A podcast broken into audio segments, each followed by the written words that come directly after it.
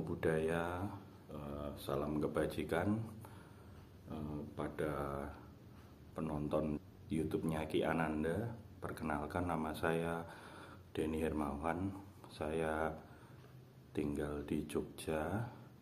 Sehari-hari berprofesi sebagai jurnalis dan saat ini aktif mengisi konten budasin.com sebagai penulis dan juga saya ikut berpartisipasi di redaksi eh, menjadi seorang editor eh, editor tulisan.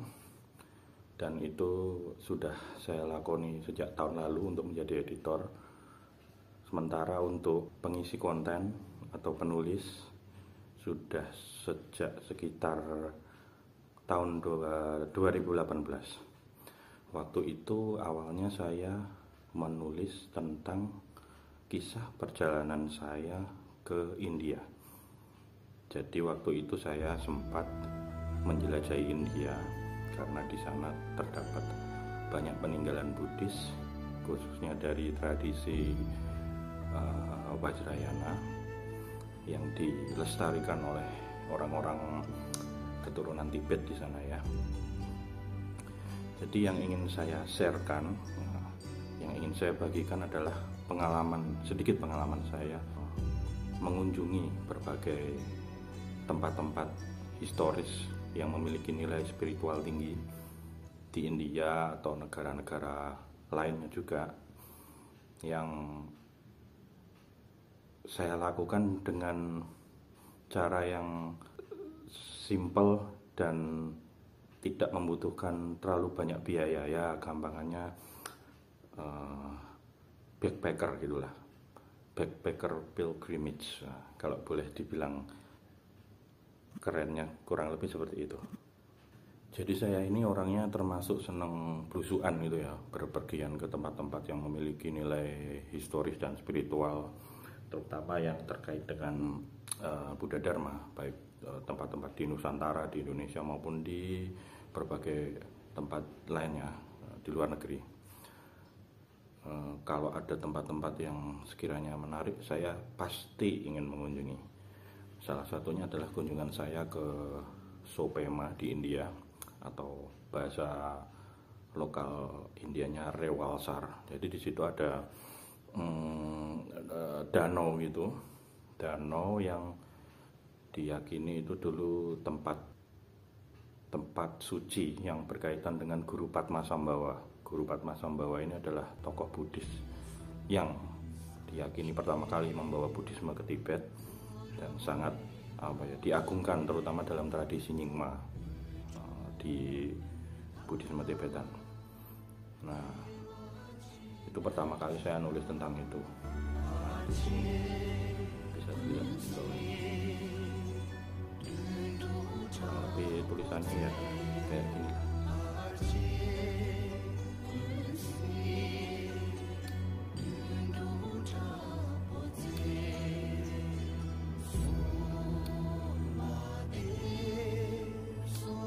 ya itu menarik sih bagi saya kunjungan ke tempat-tempat seperti itu uh, saya pernah ke India tapi justru belum pernah mampir ke Bodh Gaya tempat tempat Buddha sang Buddha mencapai penerangan sempurna. Hmm, pengen sebenarnya ke sana tapi kok kayaknya terlalu terlalu mainstream gitu ya terlalu ya Buddhis pengennya ke Bodh. Justru saya nggak nggak nggak terlalu pengen ikut yang mainstream soalnya saya tuh karakternya.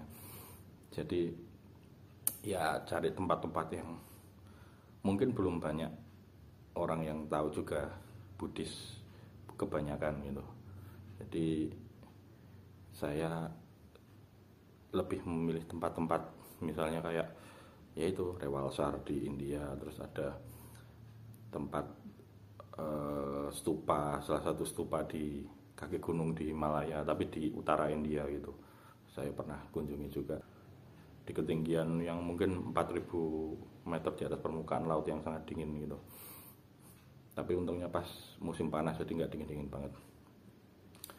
Tapi saya juga pernah mengunjungi tempat kelahiran Buddha di mana itu Nepal. Uh, di Lumbini ya.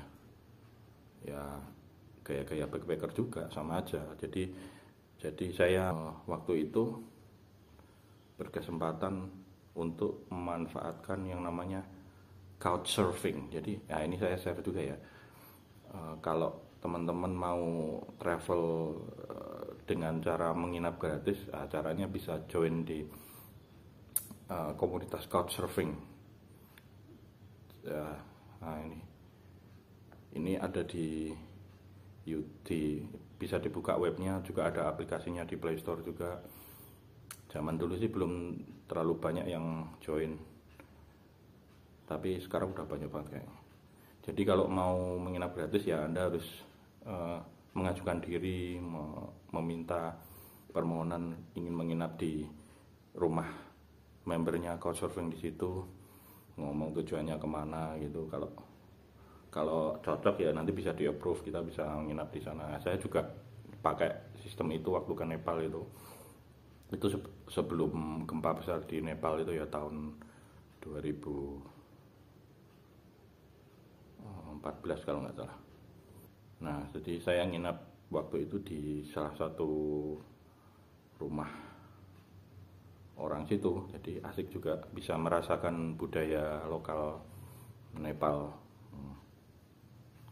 waktu di Lubini saya juga sempat nginap di e, penginapan wihara. Jadi di Lumbini itu memang banyak wihara-wihara yang bisa dipakai untuk menginap oleh para peziarah di sana. Dan itu harganya ya relatif e, lebih terjangkau lah daripada penginapan umumnya. Waktu itu saya nginapnya di apa wihara wihara model Korea gitu yang dibangun oleh orang Korea tapi di Lumbini di Nepal itu. Menarik sih soalnya kulturnya juga bangunannya Korea orang-orangnya juga di situ orang Korea. Cara kita mandi juga eh, Korea juga pakai apa itu? Jadi jongkok pakai bak air gitu pakai keran gitu. Di kamar mandinya sistemnya kayak gitu jadi tradisional Korea. Makanannya juga Korea gitu. Tradisi Mahayana Korea. Nah itu salah satu trik untuk bisa menghemat uang ya kalau kita bepergian di di negeri orang.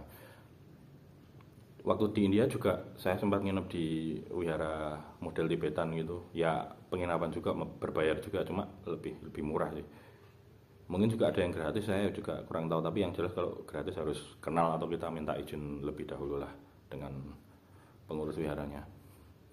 Ya tapi kalau uh, bepergian di negeri yang uh, kayak India, Nepal gitu mungkin kendalanya apa ya sanitasinya yang kurang kurang bagus. Misalnya saya ke Nepal itu saya sempat mencoba mencicipi apa ya toilet publik di salah satu terminal bis itu rupanya wah ter, apa, toilet publik paling parah yang pernah yang pernah saya datangi karena itu toilet massal bangunannya bangunan lama gitu. Dan situ WC-nya WC jongkok tidak ada bak airnya.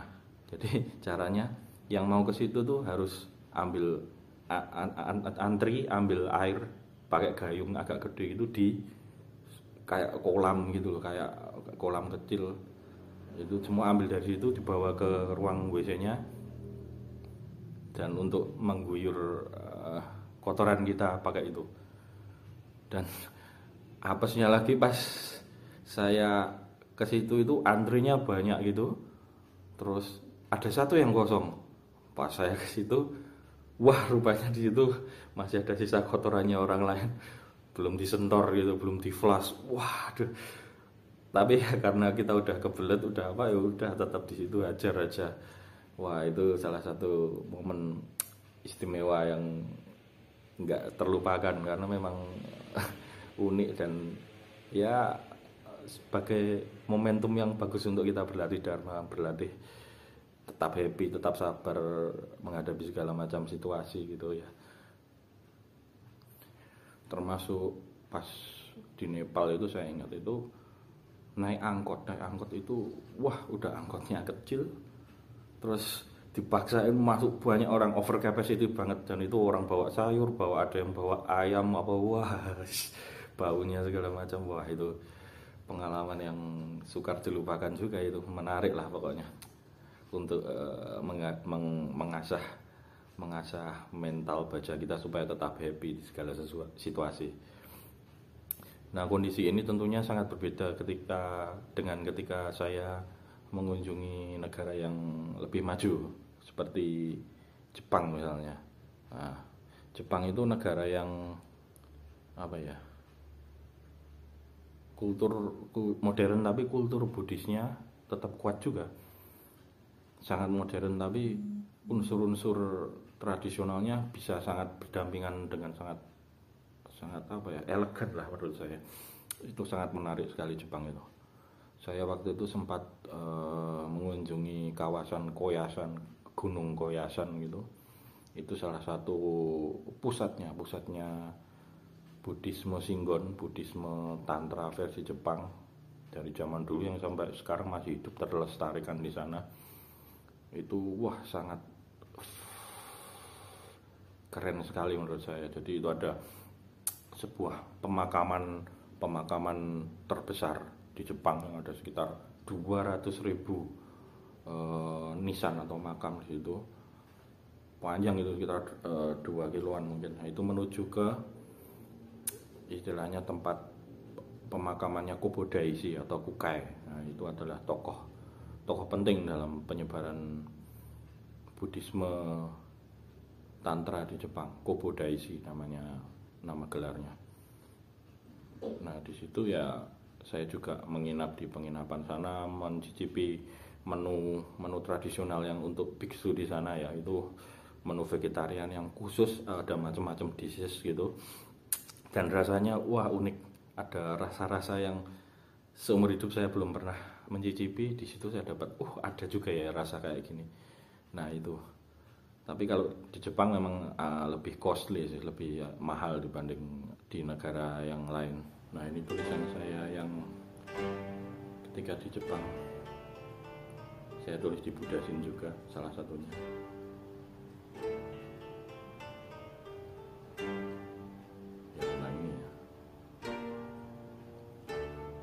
Yang menarik kalau di Jepang itu relatif aman sekali ya.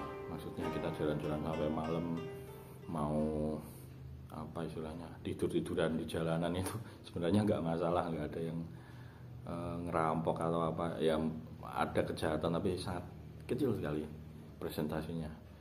Nah kalau pengalaman pertama pilgrimage saya sih waktu itu ke Thailand ya. E, tapi waktu itu saya ikut retreat e, retreat Buddhis dalam tradisi Plum Village tapi retreat untuk anak muda waktu itu. E, cukup cukup seru sih. Dan beberapa tahun selanjutnya saya juga mengunjungi Thailand untuk uh, ini cari tato. Jadi di Thailand itu ada tato tradisional yang konon katanya untuk bisa untuk mendatangkan rezeki, bisa untuk apa ya uh, efek-efek uh, yang lain untuk uh, kesejahteraan, kemakmuran atau konon katanya untuk bikin sakti dan sebagainya ya saya iseng-iseng sih waktu itu karena lihat apa itu tatonya Angelina Jolie ya saya dibikinkan seperti itu. Pakai besi masih tradisional itu caranya di punggung ini. Ya nggak nggak nggak perlu lihat sih kalian. Uh, bisa di googling itu. Tapi di Thailand itu unik karena yang bikin itu bigo langsung Eh, dan kita nggak membayar cuma kita harus membeli apa sesajian. Ada rokok ada dupa ada bunga. Saya ingat saya beli itu sih satu paket itu di luar wihara sudah ada yang jual. Nah kita kasihkan ke biku terus nah nama sekarang lalu dibikinin itu. Kalau pengalaman penjelajahan saya sih masih masih apa ya sedikit lah dibandingkan Ki Ananda itu kan udah wah ke mana-mana ke India udah sering ke wah ke Eropa mungkin atau ke mana gitu. Saya masih wah ya baru pemula lah. Masih pengen ke banyak tempat yang ingin saya jelajahi karena ya misalnya ke Tibet saya pengen tapi dulu sempat pengen ke sana sih. Tapi kan karena harus ada barengannya itu kan nggak bisa kita sendirian ke sana. Harus uh, ada harus kolektif ke sana. Harus izin juga karena ribet itu ya belum sempat ke sana. Saya juga pengen ke Bhutan misalnya itu kan karena negara yang tingkat kebahagiaannya tinggi kebahagiaannya. Tapi ya karena mahal itu belum punya duit jadi belum bisa ke sana.